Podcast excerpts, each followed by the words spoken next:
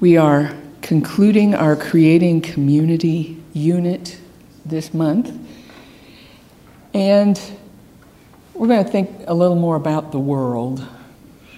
And I have, I think I have believed off and on during times in my life that if we don't, if we don't figure out how um, to get along, uh, we're going to destroy ourselves, and that just seems truer now than ever. But probably at every phase in my life where I have felt that, that would have been my reflection. So this is a lesson that I hope as a people we are able to learn before, before it's too late. But it's never too late, is it? Not in our consciousness. So, oneness in love. We're going to talk about love as one of the twelve powers today. Um, a question came up in the last couple weeks about where the twelve powers fit into unity teaching, so I thought this was a great opportunity to uh, mention the whole system. Spiritual tools for an abundant life. And all twelve powers are listed here. And you'll see on the right, there is a, um, a, an abstract figure of a person with polka dots. And the dots represent the different powers and where they're located in the body. And today we're going to talk about love, which on my computer looks like a pink dot. Pink is coming out pretty lavender today on our on our screen, so, but it's it's the spot um, Charles located it on the back side of the heart. So that's where the love center is in the body. Let's see, I think there's a pointer on this somewhere. No, oh, there it is. Oh, there it is, okay. There. Love, okay, moving right along. The power of love, because each one of the twelve powers has a disciple and a color and an affirmation, a location in the body, and the, the abilities that it encompasses. So this is that list for the power of love. Just to remind you, in case any of you have forgotten this morning what love is. And we're talking about divine love.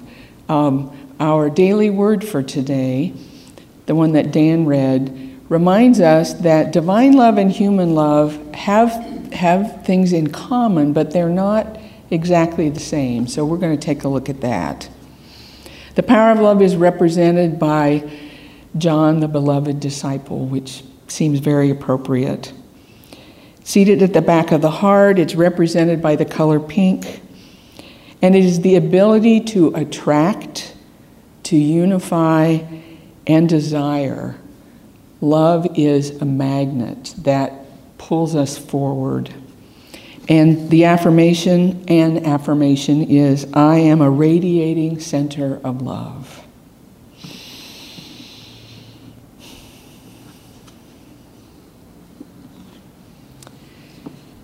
It is still Lent, and it will be until Easter Sunday. Keep a True Lent is one of the first little books assembled from Charles Fillmore's teaching, and I know at least one of you is using it for your Lenten study this month. We also have a booklet, Fasting and Feasting, that some of you may be using. Both of those are tools. Uh, the Throne of Love is chapter five in Keep a True Lent. And it talks about divine love. And a quote from this chapter is, one good definition of love is that it is the feeling that excites desire for the welfare of its object. Our greatest good comes in the welfare of all. That was Charles's insight in the very late eighteen hundreds. And if any of you read um, Scott Peck's, Scott Peck's book, The Road Less Traveled, he talks about love in very similar terms. I don't know if he ever read Charles Fillmore, but it has come to be um, a popular understanding for what the highest form of love really is, that it's about wanting what's best for somebody else. So we're going to look at three aspects of divine love this morning. The first is that we talk about principles in unity a lot, and divine love is principled. I had a little revelation this week about our principles, and it had to do with the fact that, as is true with principles in other areas, we believe in our principles because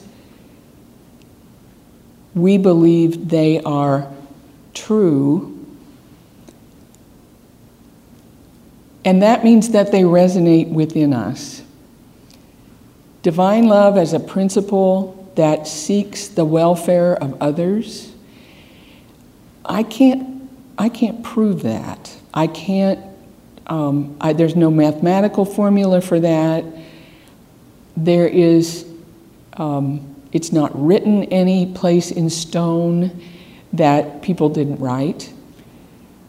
But it's a principle that I choose to believe because it helps me to be the best me that I can be.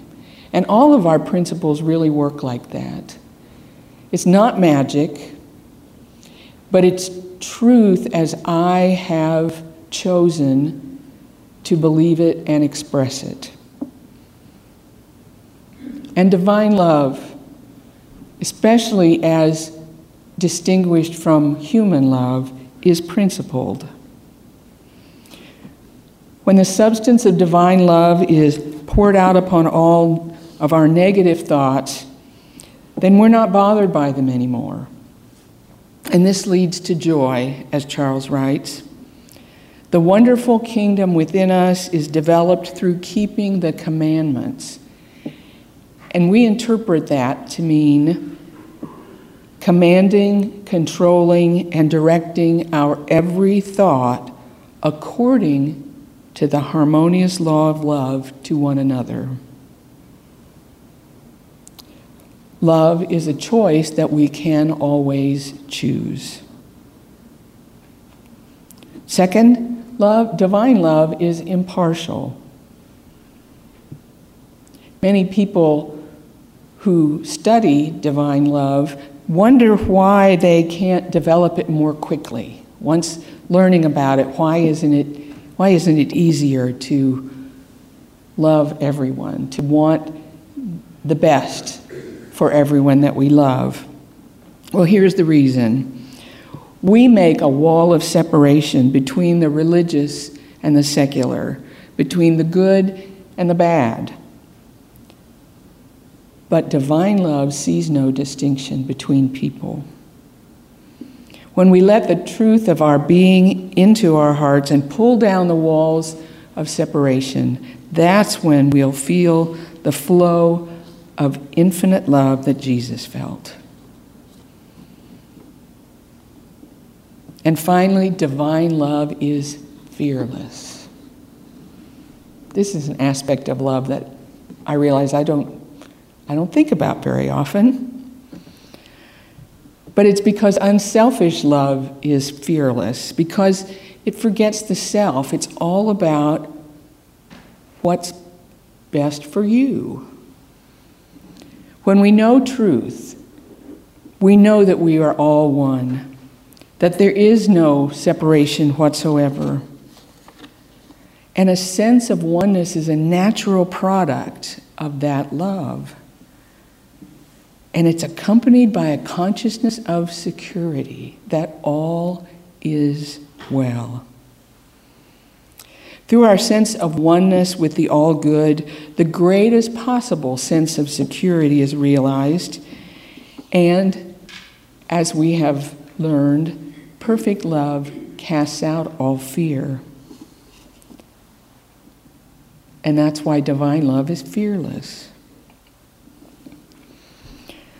I want to introduce you to Amina Amdeen and Joseph Widenicked. I ran across their story very recently, and as I was putting this together yesterday, actually I had a different idea about how I was going to go, but this story just kept wanting to be told. So I took a bunch of stuff out so I could put this in.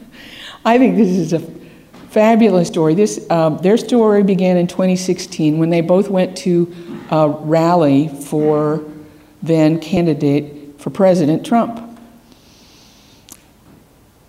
Amina went to protest, and Joseph wore his Make America Great hat. At one point during this gathering, Amina looked over and realized that there were, she, she'd never met Joseph, they didn't know each other.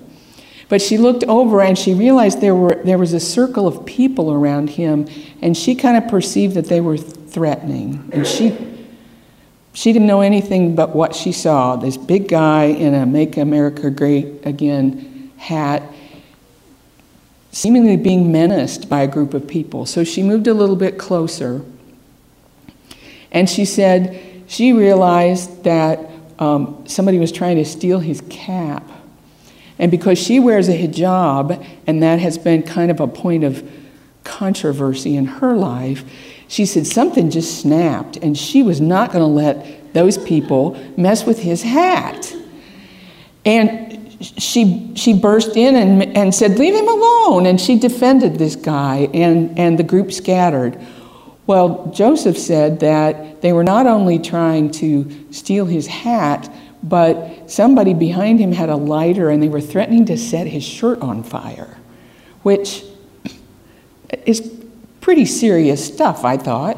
So this this little lady bursts in to save this big guy who's trying to save his hat, and they started to talk to each other. And they talked about what they had in common. First, of course, was their headgear. Then they went on to talk about the fact that they both knew what it was like to be ostracized. Amina is from Iran and immigrated here when she was ten or eleven and always felt different in school. Joseph was homeschooled and never really felt like he fit in with his peers because he didn't really have a, a, a cohort to be part of. So they, since then, they have talked with various groups about how important it is to find that little bit of common ground, and that we can talk with people very different from ourselves. Joseph admitted that Amina was the first Muslim he'd ever talked to. And so they, their story went viral, and they've taken it on the road. So I thought they were a great uh, demonstration of the oneness that is possible if we just pay attention to what's going on with somebody else. I thought she was kind of an unlikely savior for him, but she was evidently the one who heard the call. So I was delighted to find that and be able to share their story. So, it is love that creates community. And it's love that's principled, which means we don't love just because it feels good, just because we want to, or there's something particular that draws us to another person. Love is always ours to cho- choose. And in unity, our, our whole faith journey is guided by principles. We teach that God is all-loving and that we're one with the essence of the divine. But because we're all created in the image and the likeness of God, our principles tell us that everyone is worthy of love. Everyone has that spark of divinity within them. So if we are in alignment with truth and living our principles, then it's natural to seek to love others as God has loved us. Divine love is impartial. I think this is my favorite one. There's a verse in the book of Acts where it says, God looks on no one's face, which means not just our visage, but the divine makes no distinctions between us. And years ago, when, um, when I read a book about Catholic nuns, I realized that they are taught, when living in community, to love each other impartially. Don't single out somebody that you especially like, but it's a principled, impartial practice to love everyone in the manner that we believe God loves everyone. So, this is where our, um, the distinctions that we make sometimes form a stumbling block. They become fences or walls that keep us apart. But for real community to, to exist, we need to look past that and love without particularity. And finally, divine love is fearless, and it makes us fearless. It casts out fear by shifting our focus to the welfare of others and away from ourselves and our fearful concerns. I thought Amina was a fabulous example of that. And so we're going to prepare for meditation now and take an opportunity to reflect on the way that divine love makes us community.